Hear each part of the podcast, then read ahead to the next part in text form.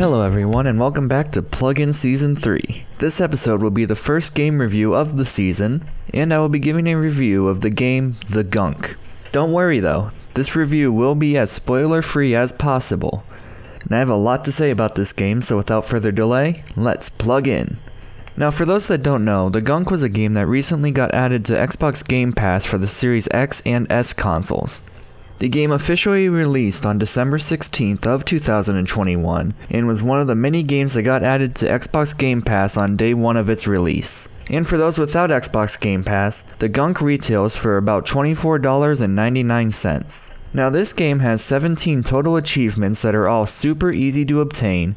It runs at a nice solid 60 FPS, and thanks to Game Pass, it can be played on the Xbox One. So if you don't have an S or an X console, you can still play this game.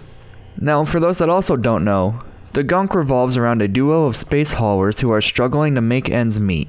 The player character, who is named Rani, goes out to explore a planet seeming with life and resources, hoping to find something to make a profit on.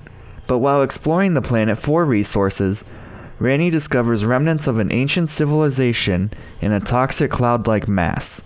The story of the game revolves around the ruins of the old civilization and fighting off the toxic mass, while the duo of haulers also face mistrust within each other.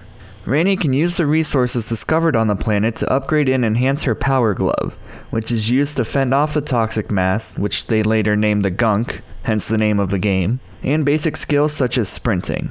The developers of the Gunk are Thunderful and Image & Form Games, and exploration is the focus of the game's story. Throughout your exploration of the planet, you will encounter multiple enemies created by the Gunk, which make for interesting boss battles and unique achievements as well.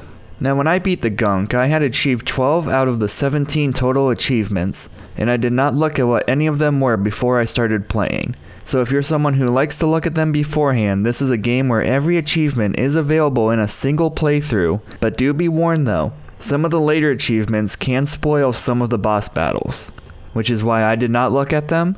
But if you want to, keep that in mind. The game's story is split into 8 different chapters, and the game can be beaten in about 6 to 8 hours of total playtime depending on how much exploration and gunk fighting you choose to do. Now, without going into spoilers, the story of the game is great. The game is great. I had zero lag issues on my Series S. The controls are easy to understand and can be adjusted. And once you unlock it in, I think it was chapter 5, you do get fast travel. The boss fights are fun and unique. Like I said above, the achievements are all very doable, and this game does not take very long to beat. I beat it in two days, but that was because I took my time and played some other stuff in between. But you could beat it in a single day if you choose to.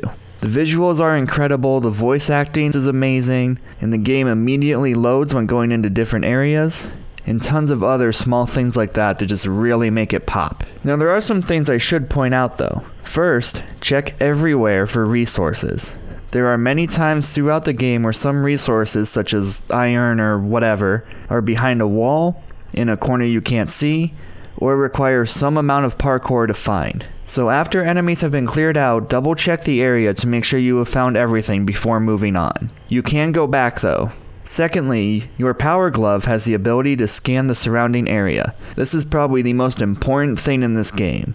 Scan everything you see, even if it doesn't show up as a result. This is important because scanning unlocks the upgrades, and there is also an achievement for scanning everything in the game.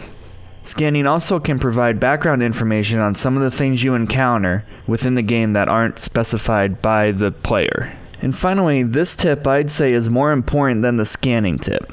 Keep the subtitles on. A lot of the story between the duo happens through their radio communication, and if you're not paying attention to that, you miss about 85 to 90% of the overall story the game is trying to tell.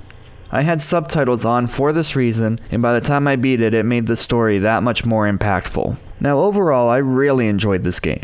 In fact, I need to do another playthrough so I can get the remaining achievements I'm missing, and I'm looking forward to playing it just for the game itself, not even for those. If you're looking for a game with easy achievements, a great story, great visuals on the X or S consoles, or just something to kill a couple hours on, this is the game for you. So definitely check it out. It's on Game Pass. Worst case, download it. If you don't like it, just uninstall it. But I can guarantee that you'll like something within this game. And that's going to be the end of my review of The Gunk on Xbox Game Pass, which also means it's time to unplug once again. If you like what we do here, then be sure to share it with your friends, and you can catch every episode from this season, Season 3, and our other two seasons wherever you're listening to this episode at. And for the Plug-in Podcast, I'm Cade McChesney. Goodbye, and as always, happy gaming.